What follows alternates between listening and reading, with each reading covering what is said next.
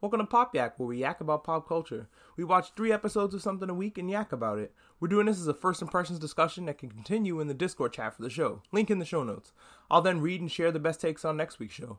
Also, another way you can uh, drop hot takes is, is on Twitter, at audio underscore D. In this episode, we're going to have a discussion about The Boys and maybe Yuri on Ice. I'm your host, TJ. Let's do this thing. Uh, first up is Boys Episode 1. I'm late to the party on this. I think they're on season 2 right now, but I heard a lot of good things about it. People have been asking me to talk about this on uh, Tumblr, where I used to have an audio blog where I did this there, but Tumblr is not the place for podcasts. The Homelander memes just got too funny. King Vader put out a video with like the Homelander joke in it, and I was, God damn it, I want to get all these memes. I'm also really big into superheroes, so I was like, all right, let's do this. So when the episode first started and you kind of get uh, an introduction to these heroes, so the whole show after watching one episode reminds me a lot of Watchmen and the Evil Justice League, which is called the Crime Syndicate. Like they're on a different Earth. I think they're Earth three. They show up a lot in the animated DC properties.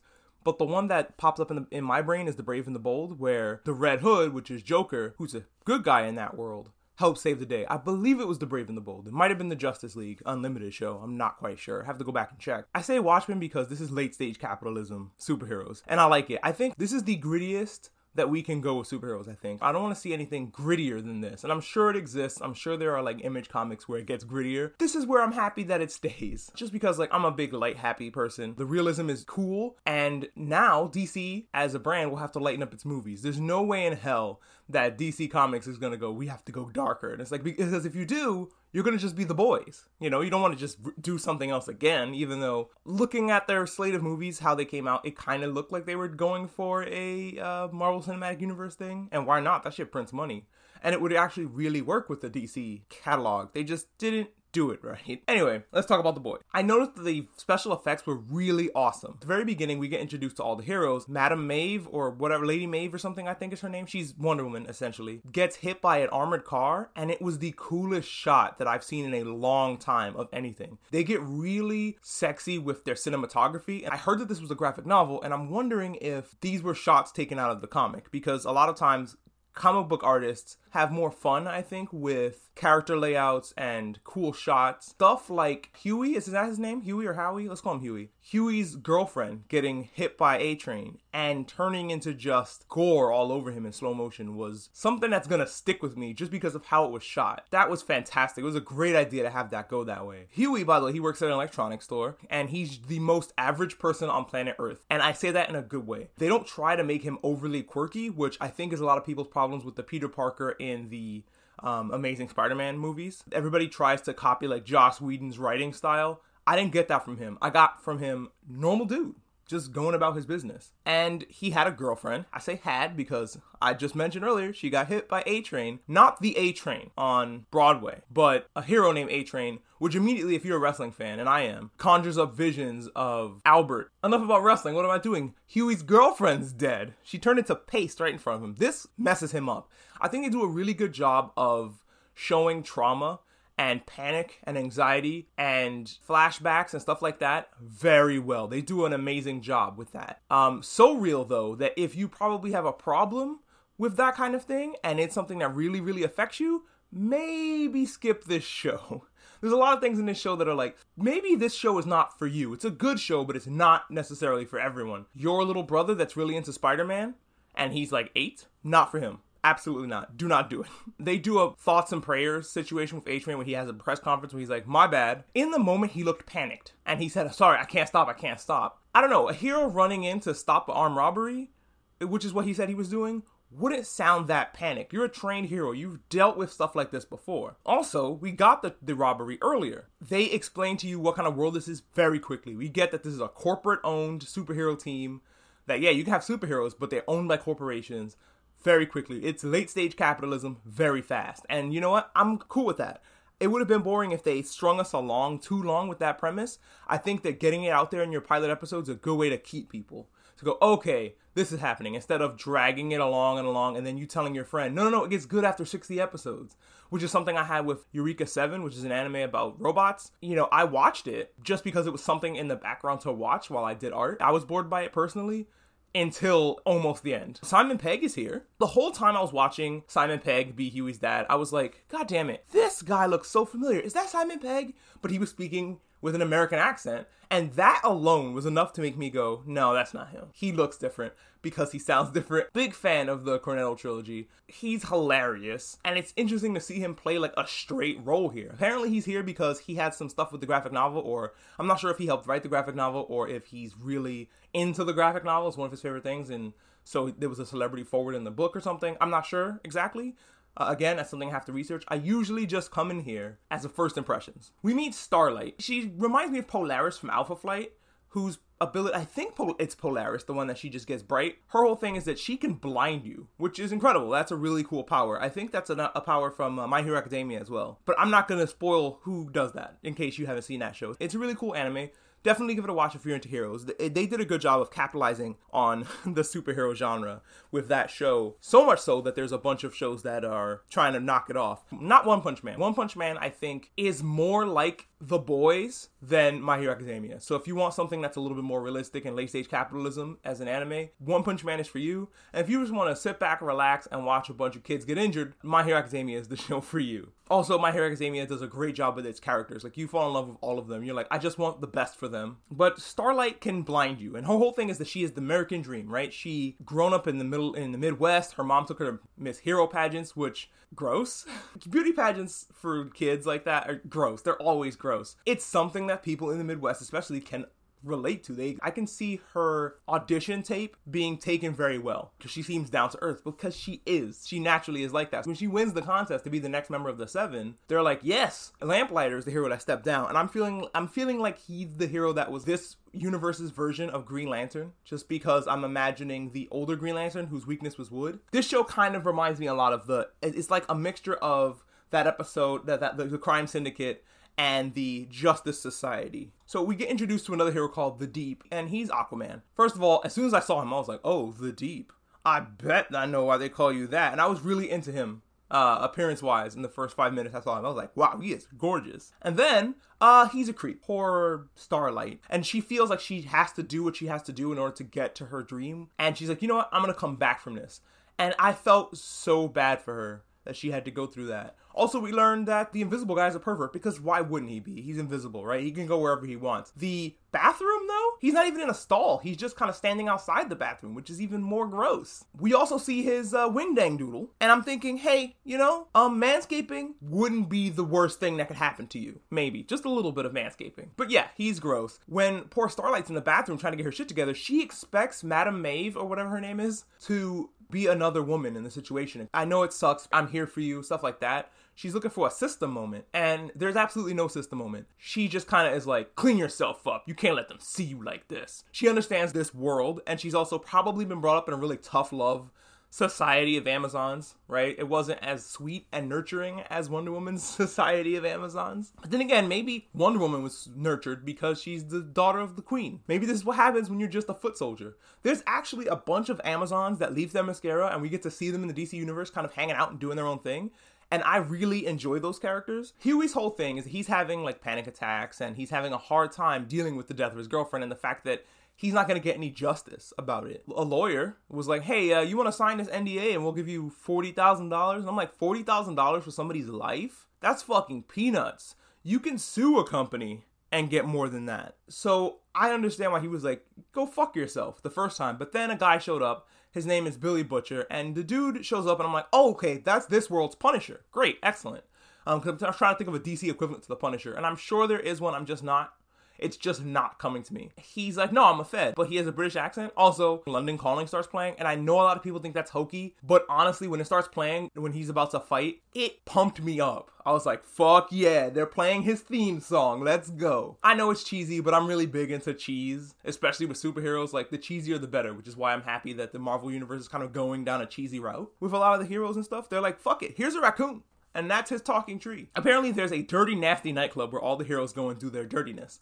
Usually, this is typically like the bad guys hang out. It's such a trope that it became like a gag for like a bunch of YouTube videos. They can always go and do what they want and be nasty and dirty, and it's behind closed doors. Nobody gets to see what happens. Huey gets to see what A Train really thought of the situation. It's just probably another day, another body for him. So he's laughing it up and having a good time to kind of get Huey to go along with his plan, which is, hey, plant this bug in the office, sign the fucking NDA, get the money, and just use it as an in to plant a bug so that we can hear what they're doing and all that stuff. We start to know something's off with Butcher because he shows up with somebody else's car. And at first I'm like, okay, he's a Fed. He commandeered this vehicle and he might need a vehicle that's not his in order to kind of be undercover and do this whole sting operation. I was kind of trying to rationalize it in my brain. No, he's the Punisher. They did the perfect callback to the beginning of the episode where, of course, the invisible guy is in the bathroom and notices what's going on.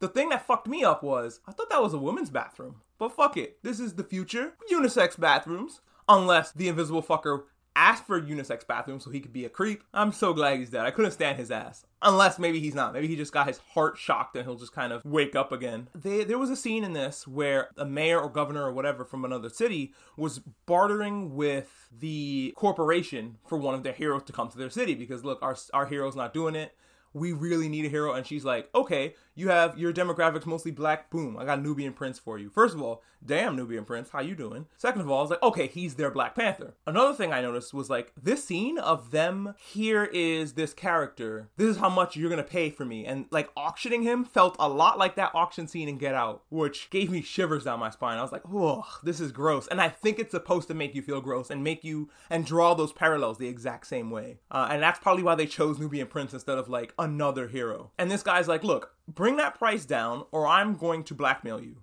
And she's like, okay, cool, cool, cool. Oh, by the way, here's an autographed picture from the Homelander. He's the only hero that's good. When all the heroes meet for like a meeting, a boardroom meeting, he's literally like the nicest guy and he tries his best to be good. Everybody is like, oh, all those other heroes are creeps, but Homelander, he's the best. Again, if you watch uh, My Hero Academia, he's All Might. He actually stands for something. No, no, no, no. He's he is Chancellor Superman and he's actually worse because he does this with a smile. He kills the the mayor or governor or whatever and his kid who has a fucking autographed picture of him who waves at him first and he waves back at the kid and then murders them in cold fucking blood. That's the end of the episode and they get you hooked. You're like, "Yo, I got to come back and see what's to happen after that. Holy shit, oh no." Not only is he not a good guy, he's the worst guy. How can you wave at a child and then murder him? What the fuck? So yeah, this is definitely something that that got me hooked immediately. That's a great way to end your first episode to get me to want to go, oh shit, what happens next? Love this episode. The only thing I didn't like about it is a lot of things could fuck you up if you're not prepared to watch it. And if you have issues, also something that I do all the time is I visit doesthedogdie.com. No non-spawn. I'm not sponsored by them. It's just something I love so much and use constantly for literally everything I watch. Cause I got some stuff rattling around in my brain that I'm like, maybe I don't want to watch that. Definitely go and check out doesthedogdie.com to see if if shows are right for you. Yuri on Ice time.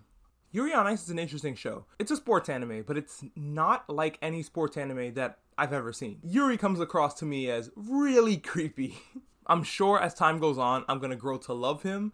And this situation, he's just a fanboy. The problem is now that Victor is actually in his life and exists as a human being and not just an attainable goal to achieve. The episode starts with Victor winning, and he won this big Grand Prix final, and everybody's like, "Oh, you did great again. You're in your late 20s, so you're gonna retire." And I'm like, "Damn, sports are real." Usually, when you see a sport like I only really kind of sort of follow basketball because my little brother still does. I kind of dropped out of it once I stopped playing it. Usually in basketball is once you get to like 30 or you know 35, they're like, "Oh, you're gonna hang it up, you're gonna retire," and I'm like, "Damn!" But I guess you can't maintain that level of physicality for that long. Soccer's crazy. You see how big a soccer field is, and you have to run up and down a soccer field forever. It's it's a bit crazy. The titular Yuri loses his placements, so he's bummed out. He's crying in the bathroom after calling his parents who are incredibly supportive of him. I would like to trade, please. This looks great, like a healthy home life. He doesn't place. Apparently, he's a really good skater, though. He just, you know, isn't the best skater. Also, doesn't place and he goes home. And because he lives in such a small town,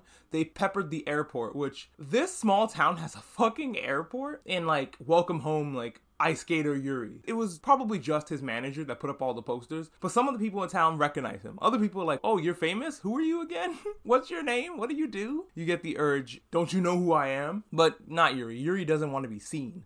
He doesn't want anybody to know he's out there. He just kind of wants to go home and sulk and be depressed in his room. When he does get home to the hot springs inn that his parents run, apparently it's the last one left in their town because, well, their town is kind of becoming a ghost town because their only attraction is bullshit. He wants to just kind of sulk and relax, but his manager is like, what the fuck? And also, like, Yuri's weight comically fluctuates to kind of show like, oh, he's so fat for a figure skater and stuff like that. This is how Yuri sees himself. Maybe I'm reading too much into it. I don't know. This is just the first episode. I'm kind of looking everywhere for shit like, oh, what's this? What does this mean symbolically? I think it's his sister who's like, so what you gonna do with your life, loser? And he's like, damn. Like, she seems like the only person that's not really supportive of his dreams. And it's like, hey, I'm the harsh, cruel reality. Speaking of harsh, cruel reality, while Yuri was in the bathroom, he got the door kicked in by this Russian prodigy who's all, whose name is also Yuri. Yuri is a common name in Russia as well. And he's like, there doesn't need to be two Yuris. And this kid, as soon as you see him, you're like, ah, the blonde delinquent. There he is. I cannot wait until this kid gets humble. He has cool ass sneakers though. I would love to know where those are. Um, but they call him the Russian punk. In ice skating, there's this kind of delinquent character, and it's like, well, every anime needs one. So there he is he's also like in the same like ice skating team, I guess, as Victor. But I think he's just kind of like they came together because they're from Russia, so it was like might as well we might as well we might as well travel together. Fuck it, right? Or he's his mentor. I'm not quite sure about the relationship. I think they mentioned it, but I was too uh, busy going, man, his kicks are fly though. He also goes and he's like, you know what, I need to loosen up and I need to go ice skating. He he wasn't even there for his dog dying, so he kind of paid his respects. His dog was like a little poodle, and we learn in the airport that it's kind of creepy. He has a dog, the same dog that Victor has, and he named it the dog Victor. And it's like, that's creepy, bro. But again, if you look at your life, there's probably somebody that you looked at the same way that Yuri looks at Victor, right? Like for me as a kid, it was probably like Jeff Hardy, right? The wrestler. Like I was look I always looked up to him. I had a huge poster of him. Or Sheamus. Like I have so much Sheamus memorabilia you know, I'm sure if I met them in real life or became a peer of theirs, it would creep them out how much, you know, that I was into them. but, you know, that's what happens when you reach a certain level of stardom. There are people who feel that way about YouTubers. It's creepy, but only because he works with him. He still kind of is obsessed with him. You know, I don't know. It's weird. Maybe I'm just looking too much into it. I just think naming the dog Victor is a little too far. Yuri goes to the ice skating rink in his town, copies move for move Yuri's a prior performance of Yuri's and it, it's spectacular. And the daughters of his friend recorded him and put it online. It went viral, it blew up, and it got so popular that Victor himself showed up in Yuri's town, staying at his inn, and is like, yo, what's up? I'm gonna be your mentor. That would freak me the fuck out. But it, I don't know, it just seems like the thing to do. Usually, like when somebody blows up and gets viral based on something, they usually get a message or they get a meet and greet with the celebrity. That usually is a thing that kind of happens, and it only usually happens once because you can't you can't do it again. You don't want to set the precedent that every kid that that does karaoke of you, let's say if you're Usher and you see a kid doing karaoke of you, not every kid doing karaoke of Usher is going to become the next Justin Bieber. You know, shoot your shot. It could happen once he didn't shoot his shot on purpose. It was shot for him, and he's kind of doing this. Victor is in his hot springs, and this kid runs down the fucking hall and sees this dude naked in a hot spring, and Victor's like, I know what I'll do to make him comfortable. Stand up completely nude and greet him. And then the episode ends, and I'm like, okay, now I'm into it. Because the whole episode I had a hard time getting into it. But at the very end, when they kind of were like, okay, fun stuff's about to happen, and we're not just moping around with Yuri, I was like, yes, it's time, boy. It's time to get into the show proper. There's only 12 episodes, when are we gonna get shit started? Also, the OP is fucking awesome. The OP slaps hard. And also, you see Victor with long hair, and I was like, what's that about? Apparently, he had long hair in his youth. Another thing I noticed about Victor man, if you wanted to make a live action Yuri on Ice, all you have to do is cast Mads Mikkelsen. I think that's kind of on purpose. I'm not sure. Because that Hannibal show, they're really hot and bothered by uh, the character of Hannibal. The ED just kind of shows you some fun stuff, and it just looks fun. I want to watch more of it, definitely. The end of the episode got hooked me, even though the rest of the episode didn't. That's it for this episode. At me on Twitter at audio underscore D or, like I said, the Discord is open. The link is in the show notes.